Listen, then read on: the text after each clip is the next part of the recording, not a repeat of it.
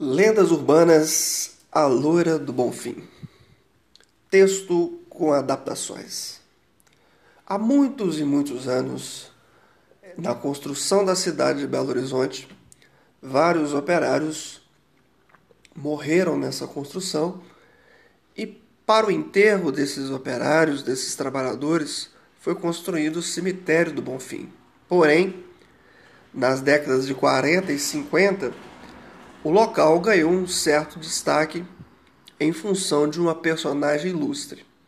Havia uma moça loura, muito bonita, que se matou em função de ter sido deixada no altar pelo seu noivo, que descobriu uma traição dela com seu tio.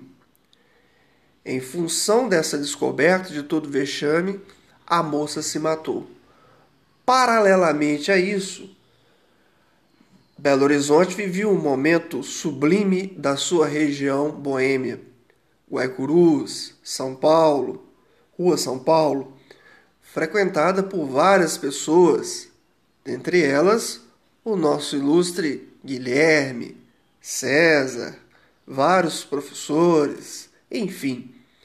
Muitas pessoas frequentavam a região para quê? Para tomar um ar puro durante a madrugada. E era exatamente na madrugada, às duas da manhã, que aparecia, sem mais nem porquê, uma moça loura, vestida de camisola, que era confundida com uma prostituta e que chamava a atenção dos homens pelas ruas. Essa moça chamava o homem que estivesse sozinho na rua para acompanhá-la até a sua casa. Tomado por um desejo extremo de ver uma moça de camisola convocando-o para sua casa, esse homem acompanhava a moça pensando em ter algum relacionamento, uma relação sexual de uma noite com essa moça. Entretanto, quando ela chegava no seu ponto de casa, no seu ponto de ônibus de casa, chegava na porta do cemitério do Bonfim e nunca mais nem a moça nem o homem levado eram vistos.